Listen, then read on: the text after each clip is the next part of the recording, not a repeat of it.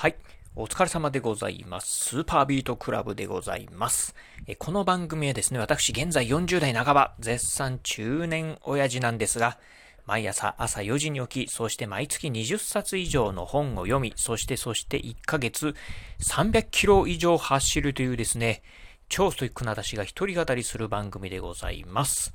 え今日のね、お話はですね、実はすごい、二宮金次郎っていうね、お話をしてみたいなと思います。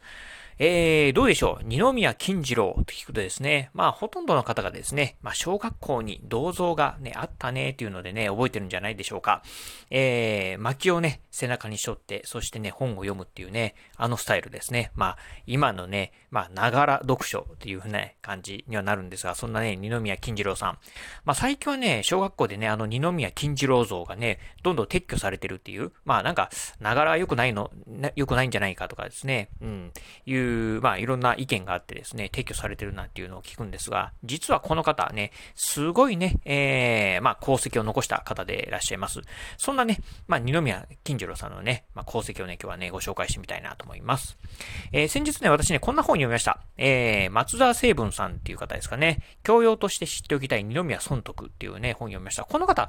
神奈川県の昔知事でもされたんじゃないですかね。うん、なんか、この、えっ、ー、と、の名前はね、なんか、えっ、ー、と、記憶にあるんですが、このね、まあ、松沢さんがね、書かれたこのね、本なんですが、二宮まあ、損得についてね、書かれた本なんですが、まあね、意外とね、実はね、知られていない二宮、えー、金次郎の業績、えー、実はね、近代のね、日本にね、多大なる功績を残したんですよ、ということでね、お話ししてみたいなと思います。えー、まずね、二宮金次郎、えー、まあ、正式名称はですね、二宮、えー、高則っていうらしいですね。えー、まあ、イザーナって言ってね、あの、まあ、通称名称で二宮尊徳ともね、言うらしいんですが、えー、この方、まあ、明治時代のね、後期ね、活躍された方でございます。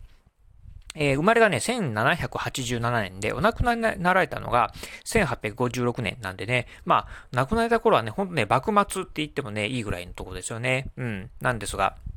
まあ、江戸時代のね、終盤にね、えー、活躍された方で、まあ、具体的に、ね、何したのかっていうとですね、この方、一応肩書き、まあ、今のね、ウィキペディアで見ると、肩書きがね、えー、形成家であったり、脳性家、そしてね、思想家っていうふうにね、書かれておりました。で、ね、じゃあね、まあ、ちょっとこれだけだったらね、具体的に何した人なのっていうのはね、わからないかと思いますんで、えっ、ー、と、このね、え先ほど紹介したね、本の中でね、こんなね、まあ、成果があったんですよっていうのを書かれておりました。え具体的な成果としまして、この方ね、え二宮、まあ、金次郎さん、えもともとね、えまあ、今のね、えー、神奈川県のね、生まれだそうでございます。まあ、祖国、えー、神奈川県、昔はね、小田原藩ですよね。小田原藩のね、農政の立て直しをされたっていう方です、ございます。そしてですね、まあ、非常にこのね、農政の立て直しがですね、まあ、うん、まあ、当時のね、江戸幕府にね、まあ、注目、えー、されたみたいでですね、えー、江戸幕府がね、直轄領としてね、えー、まあ、うん、あの、自治しておりました、え日光ですね、このね、日光のね、え診療開発なんかもね、えこの二宮尊徳さん、二宮金次郎さんね、されたそうでございます。まあ、これだけ聞くと、まあ、農業の立て直しとかね、まあ、日光の開発なんて聞くと、まあ、なんか地味なとこだな、っていうふうに思うかもしれませんが、実はね、このね、二宮金次郎さん、まあ、あの本を読みながらね、勉強するっていうあのスタイルですよね。うん。っていうところで、あ、じゃあ、えっ、ー、と、巻き寄せ中に背負いながら、えー、本を読むっていうね、まあ、あのスタイルでね、まあ、非常にね、なんて言うんでしょう、まあ、ストイックっていうかね、あの、なんて言うんでしょう、まあ、こうね、えー、すごい方でいらっしゃいました。でね、このね、二宮金次郎さんね、えー、成果以外にもですね、まあ、この方ね、思想がね、非常にね、まあ、素晴らしい思想を持っておりまして、この思想がですね、まあ、後世、まあね、近代の日本のね、大きな立役者になったっていうふうに言われております。ね、具体体的にね、どんな思想を持たれたかというとですね、まあ大きく分けてね、3つあるのかなと思います。えー、1つはね、法徳思想、そして2つがですね、赤小大義、そしてね、最後3つ目がですね、一円融合ですね。えー、まあ簡単にね、ちょっとそれぞれね、紹介するとね、まずね、法徳思想というのは、まあどういうものかというとですね、えー、これね、私もね、ちょっとあんまりね、うまくね、説明できないんですが、まあ簡単に言うとですね、まあ、えー、みんなのね、こう、まあ、徳を、えー、まあ、積み上げましょうっていうんですかね。ちょっとね、えー、うまくね、説明できないかもしれないんでね、ちょっとこの辺はね、本のね、内容を見ながらね、ご紹介したいなと思うんですが、法徳思想、どこに出てくるかな？法徳思想、法徳思想、あ、ありましたね。えー、感謝の念を持ち、自己の徳を発揮するとともに、他者の徳も見出し、それを引き出すように努め、えー、万人の幸福と社会、えー、社会国家の繁栄に貢献すること、まあ、こういうのをね、幸福思想ということで、そうでございます。まあ、相手のね、え、悪い部分を見るんじゃなくて、いいところをね、見てあげて、そしてね、まあ、相手のね、取り柄っていうのを、えー、もっと伸ばしてあげて、そしてね、まあ、みんながね、こう、取り柄が伸びていけば、まあ、世の中ね、楽しい社会、いい社会になりますよっていうのがね、報徳思想。まあ、簡単に言うとそんな感じじゃないかなと思います。そしてね、次のね、赤小体位なんですが、これはね、もうほんと簡単でございます。まあ、小さなことをですね、コツコツコツコツ毎日、えー、続けていくことによって、やがてですね、大きなね、成果をね、得ることができますよっていうものがですね、赤小体位でございます。そしてね、最後ね、1円融合なんですが、このね、1円融合っていうのは、うん、どういうものかって言いますとですね、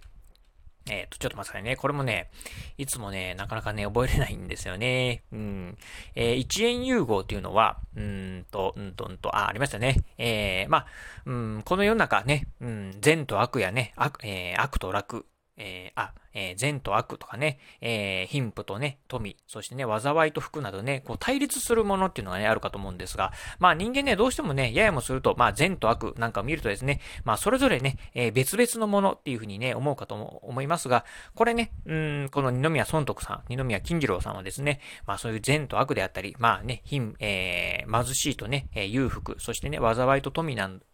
かをですね、えー、別々に考えるんじゃなくてですね、まあこの世の中、まあ調和し合ってね、共存している、えー、一つの世界の中でね、作ってるんだよっていうふうなね、考えをね、持ちましょうよっていうのがね、一円融合だそうでございます。なかなかね、これはね、うーん、まあ、その悟りを開かないとね、わからないかなと思うんですが、まあこういったね、思想というのをね、持たれてると。まあこういったね、えー、法、えー、法徳思想、えー、赤小対一円融合。まあこういったね思想っていうのが、実はね、まあこの後、まあね、幕末を迎えて明治のね、初期になってくるとですね、このね、思想にね、感化された人っていうのはね、多く出てきたそうでございます。例えば具体的にはですね、えー、例えばまあそうですね、今も大河ドラマやってます、えー、渋沢栄一さんであったり、あとはですね、えー、今のね、扶養グループのね、えー、創始者ともね、言われております、安田善次郎さん。そしてね、えー、まあ真珠ではね、おなじみのね、あの、三木本ですね、三木本の創業者のね、三木本幸吉さん。そしてね、トヨタ自動車の、えー、創業者でございます、トヨタ佐吉さん。そしてね、パナソニックグループのね、創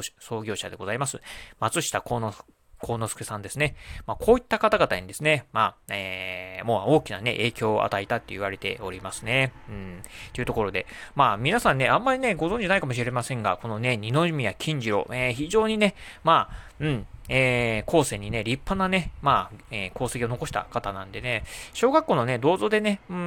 撤去されるというのはね、ちょっとね、寂しいかなと思いますね。うん。まあ、なんか、あの、薪をね、えー、背中に背負いながらね、えー、読書してるっていうのもね、あったんだと思うんですが、普通に座ってね、本読んでたんじゃないかなと思いますんで、まあ、どっかでね、またね、そういうのね、うん、あの、銅像ができて、そしてね、このね、二宮尊徳さん、まあ、二宮金次郎さんのね、まあ、実際にね、持ってたね、こういう思想っていうのをね、もっとね、こうね、今のね、日本の世の中広まっていければいいかなというふうにね、思った次第でございました。まあね、もっとね、えっ、ー、と、この法徳思想であったり、赤小対一円融合ですね、それとあとね、この、まあ、主な成果ですよね。もう、今日はね、ちょっと簡単にね、端折ってね、ご紹介したんですが、実は実はね、この本の中、まあ、非常にね、あのー、みっちりと書かれておりましたんで、非常にね、まあ、私の話なんかでもね、ずっとね、たまになるかと思いますんで、ぜひ興味のある方、先ほどご紹介したですね、この教養として知っておきたい二宮尊徳っていう本をね、読んでいただければなというふうに思います。